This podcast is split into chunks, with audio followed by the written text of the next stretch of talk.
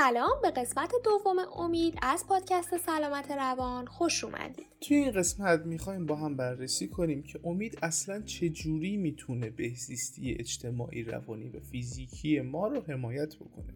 تاثیرات امید بر ابعادی که گفتیم به طور گسترده مستند شده و چون همبستگی مثبتی با رضایت از زندگی بالا داشته تصور میشه که امید به عنوان یه محافظ در برابر رویدادهای منفی و استرسای زندگی عمل می‌کنه. ولی در واقع چیزی فراتر از یک محافظ به ضرب بگیره نویسندگان مطالعه ای در سال 2010 که امید را سرمایه روانشناختی می‌دونستند اینو مشاهده کردند که افراد امیدوار نتایج بهتری در زمینه های ورزشی تحصیلی شغلی و سلامت رو نشون میدن اما چرا نه تنها افراد امیدوار سلامت بیشتری دارن بلکه موفقیت های قابل اندازه‌گیری بیشتری رو هم نشون میدن یه توضیح احتمالی می‌تونه این باشه که افراد امیدوار به خاطر نگاهی که به آینده دارن و هدفمندتر هستن بیشتر مراقب سلامت شغل و بهزیستی خودشونن. در عین حال مطالعات زیادی هم وجود داره که مشخص می‌کنه امید می‌تونه فاکتور خیلی مهمی تو بیماری های جدی افراد باشه.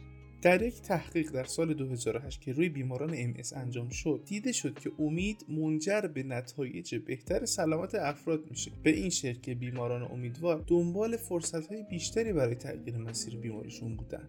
همینطور توی مطالعه دیگه ای که تو سال 2011 روی دو نوع بیماری دیگه انجام شد دیده شد که بیماران امیدوار سازگارترن و در نتیجه برای مقابله با چالش های مختلف بیماری قابل تر هستن.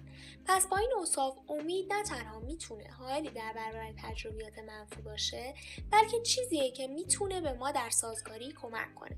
حتی زمانی که همه چیزهایی که توی زندگیمون بدیهی فرض کردیم مختل شده. خیلی ممنون از همراهیتون. امیدوارم که باز هم به ما گوش کنین. وقتتون بخیر و خدا نگهدار.